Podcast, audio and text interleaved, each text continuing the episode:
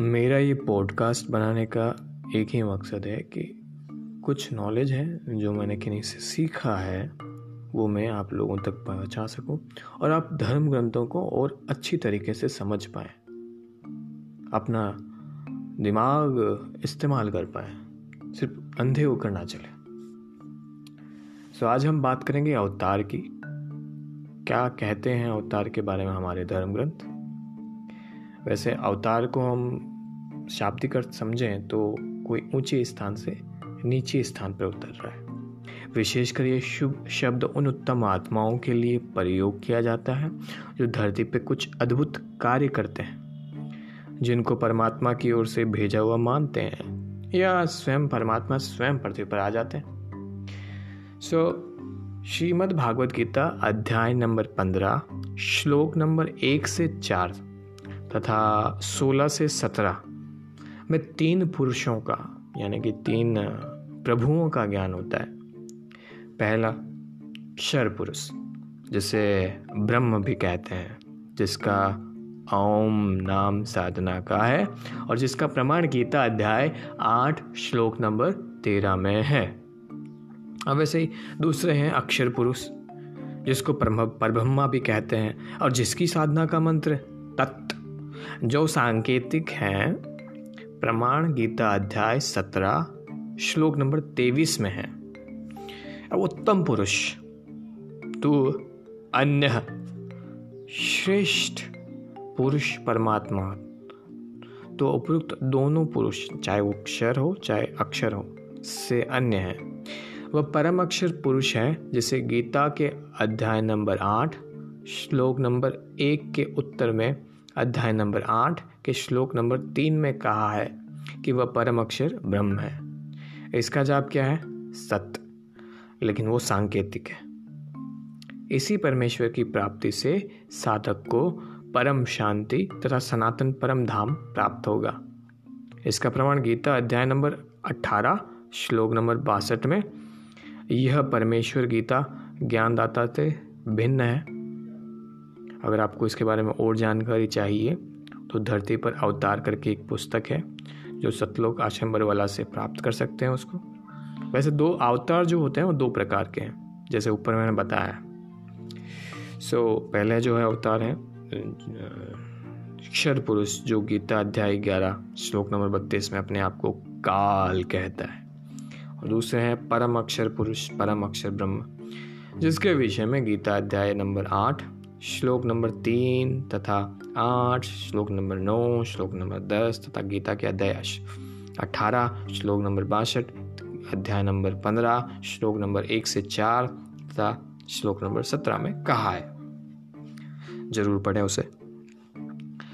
अब ब्रह्म काल के अवतारों की जानकारी हम बात करते हैं। तो गीता का आपने श्लोक पढ़ा होगा, यदा यदा ही धर्मश्य ग्लानी भवती भारत अभ्युत्थानम धर्म से तदात्मान हम सो ये जो ब्रह्म है, जो काल है, वो कैसे अवतार को उत्पन्न करता उस बारे में हम जानेंगे। इसका अर्थ है कि है भारत, जब जब धर्म की हानि और अधर्म की वृद्धि होती है, तब तब ही मैं अपना अंश अवतार रचता हूँ, अर्थात उत्पन्न करता हूँ। जैसे श्री भगवद गीता के अध्याय नंबर चार और श्लोक नंबर सात में गीता ज्ञानदाता ने कहा है। ठीक है? सो अगर उनको देखा जाए तो आप रामचंद्र जी को ले लीजिए, श्री कृष्ण जी को ले लीजिए। उनको काल ब्रह्म ने ही पृथ्वी पर उत्पन्न किया था, जो स्वयं श्री विष्णु जी ही माने जाते हैं। इनके अतिरिक्त आठ अवतार और कहे गए हैं। जो श्री विष्णु जी स्वयं नहीं आते अपितु तो अपने लोक से, अपने कृपा पात्र पवित्र आत्मा को भेजते हैं। वे भी अवतार कहलाते हैं। कहीं कहीं पर 25 अवतारों का भी उल्लेख पुराणों में आता है नो डाउट पर काल ब्रह्म के भेजे हुए अवतार, पृथ्वी पर बड़े अधर्म का नाश कतलेआम, अर्थात सहार करके करते हैं।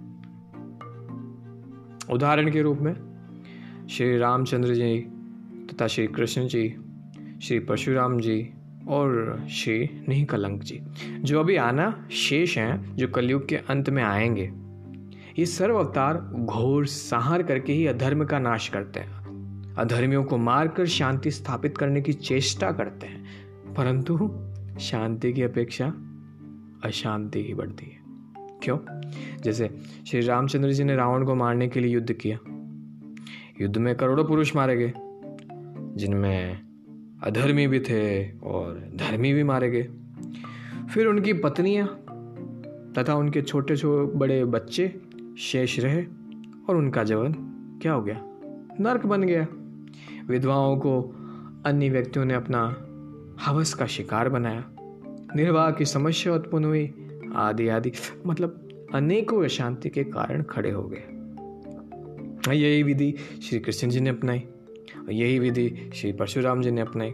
इसी विधि से दशव अवतार काल ब्रह्म अक्षर पुरुष द्वारा उत्पन्न किया जाएगा, जिसका नाम है निह कलंग होगा और वह कलयुग के अंतिम समय में उत्पन्न होगा और जो राजा हरिश्चंद्र वाली आत्मा होगी। संभल नगर में श्री विष्णुदत्त शर्मा के घर में जन्म लेगा। उस समय सर्व मानव अत्याचारी, अन्यायी हो जाएँगे और उन सर्व को मारेगा। उस समय जिन जिन मनुष्यों में परमात्मा का डर होगा, कुछ सदाचारी होंगे, उनको छोड़ जाएगा और अन्य को सर्व को मार डालेगा। यह विधि है ब्रह्म काल के अवतारों की अधर्म का नाश करने की तथा शांति स्थापना करने की। अब हम अगले पार्ट में जानेंगे कि परम अक्षर ब्रह्म जो है जिसे सत्य पुरुष कहते हैं, वो कैसे अवतार लेते हैं? अगले पार्ट में देखते हैं। धन्यवाद।